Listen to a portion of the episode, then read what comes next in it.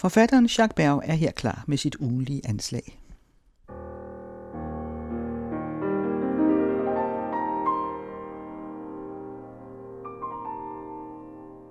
Anslag midt i en coronatid. I den sanitære indespærings Frankrig er det stadig på telefonen, at forfatteren og journalisten Jacques Berg læser egne tekster om verdens gang set fra Lyberon i Sydfrankrig, hvor han har boet i årtier. I denne uge er det historier, udfald og meninger fra Notesbogen 2015 til 2017.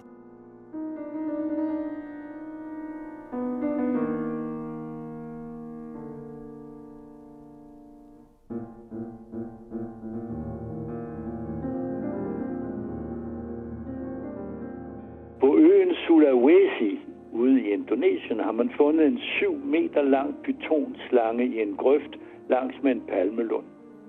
Maven var svulmet kraftigt op. Inde i slangen fandt man liget af den 25-årige Akbar, en landarbejder. Han bar endnu sine sorte gummistøvler og var lige så lidt som pytonen i live.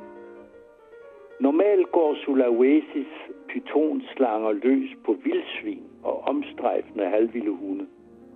Men slangen her havde øjne, der var større end maven. Den havde lige læst den lille prins.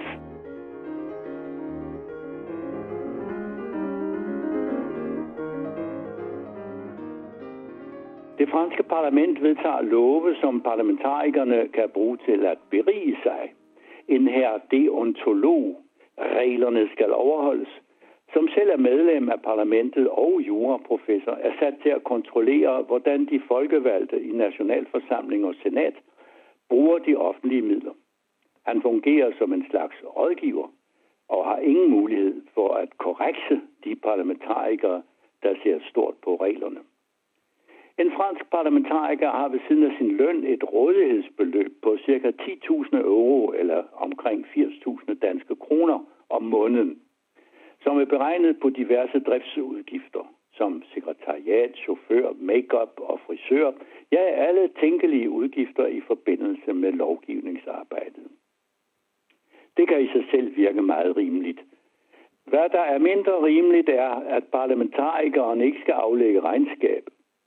Logikken vil, at han eller hun, som bærer en del af folkesuveræniteten, er hævet over den slags.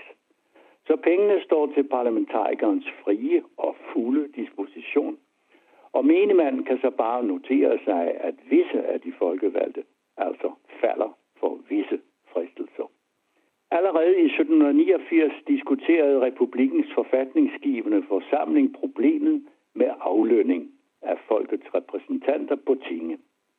Hvis man giver dem for meget at drute med, risikerer man at gøre det folkelige mandat til en lukrativ aktivitet, der vil tiltrække personer, hvis betagelse af almeninteressen kan ligge på et meget lille sted.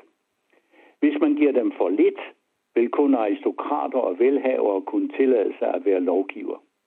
Dertil kommer, at en underbetalt politiker er et lidt fornemt offer for korruption af en art.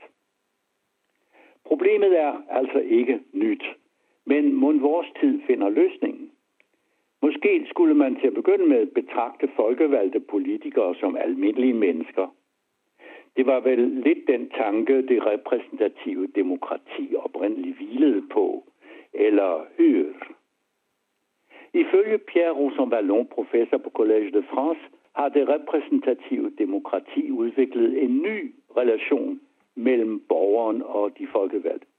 I vores dage giver vælgeren sin stemme til en person, en parlamentariker eller til præsidenten, som han kan identificere sig med.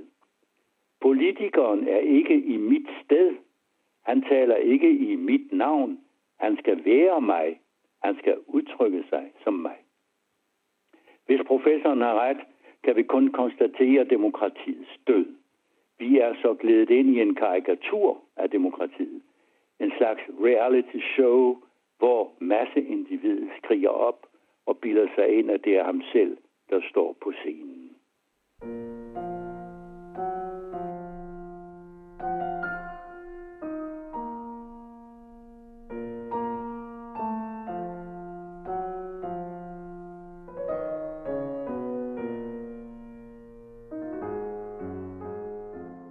I de nordiske lande er en ud af syv, det gælder både kvinder og mænd, alvorligt overvægtige. De kan nu få en operation, som betales af sygesikringen.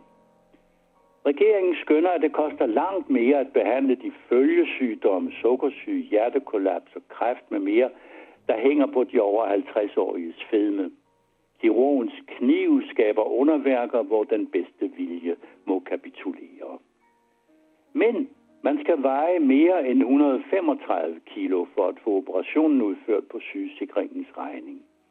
En kvinde på 28 klager over, at hun ikke kommer i betragtning, fordi hun kun vejer 132 kilo eller 264 pund. Hun kan da bare fordoble sin daglige ration af Coca-Cola, spise endnu mere junkfood og helt holde op med at bevæge sig, rent forløbigt forstås. For derefter at blive vejet og fundet for tung, i hvert fald tung nok til at blive gratis befriet for et vist antal kilo.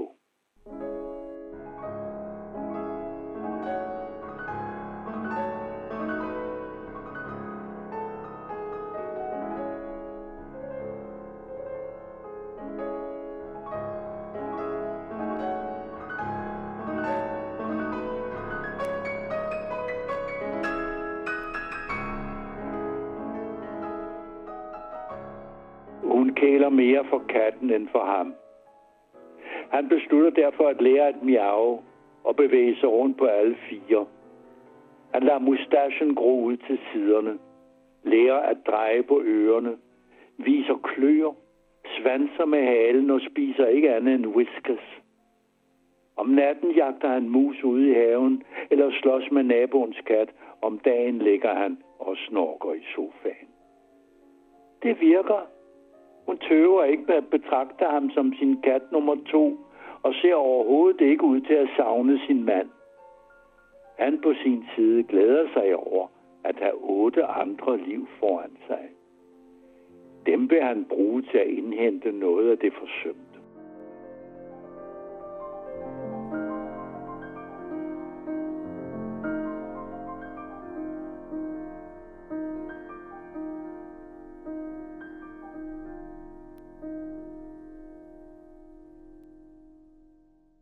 Forureningen kan være indbringende. I Indien har en smart fyr fundet på at komprimere og indkapsle den forurenede luft til en sort dej, fuld af dieselpartikler og andet snavs. Han tilføjer olie og en smule alkohol, hvorefter han fylder substansen i kartuscher og sælger dem som printerblæk. Ens tekster får pludselig en duft af overtrafikeret gadekryds med omstrejfende køer.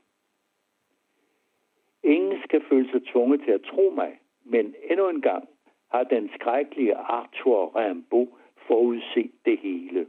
I digtet frase sætninger fra Les Illuminations finder jeg følgende.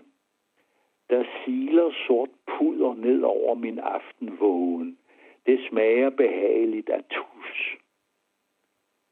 Siden mennesket blev opfundet, har samme menneske intet. Undskyld for en noget slingrende parafrasering af det gamle testamente.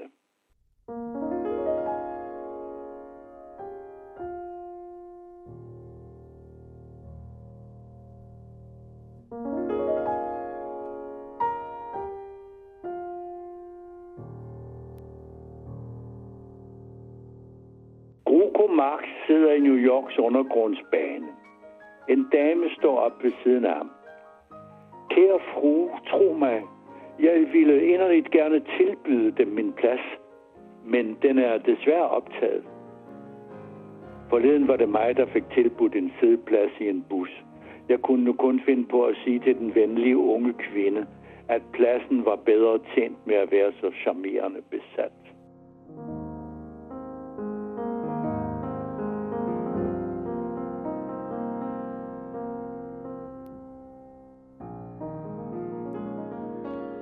Gamle grækeres officielle år gik fra det ene sommersolværv til det andet og kunne omfatte 12-13 måneskift. Når deres historikere skriver for eksempel 428-27, betyder det således sidste halvdel af året 428 og første af 427. Det hele før vores tidsregning naturligvis. Eureka! Mine herstående tekster, som jeg uden at have tænkt nærmere over det, har lavet følge en kronologi fra oktober til oktober, er altså mere græske, end jeg selv anede. Måtte de blive ved med det. Men ordet tekst kommer af det latinske textus, der betyder vævet stof. Og tekstil har samme oprindelse. Og de er således begge vævede med tålmod eller i en vis fibertilstand.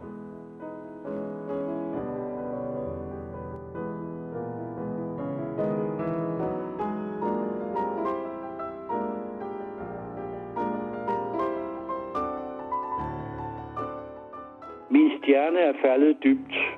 En regnorm savler på den.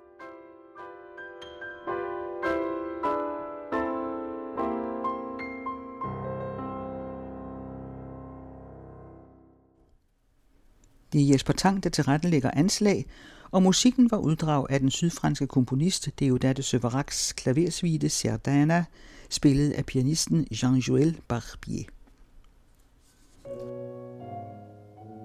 Du lytter til den anden radio.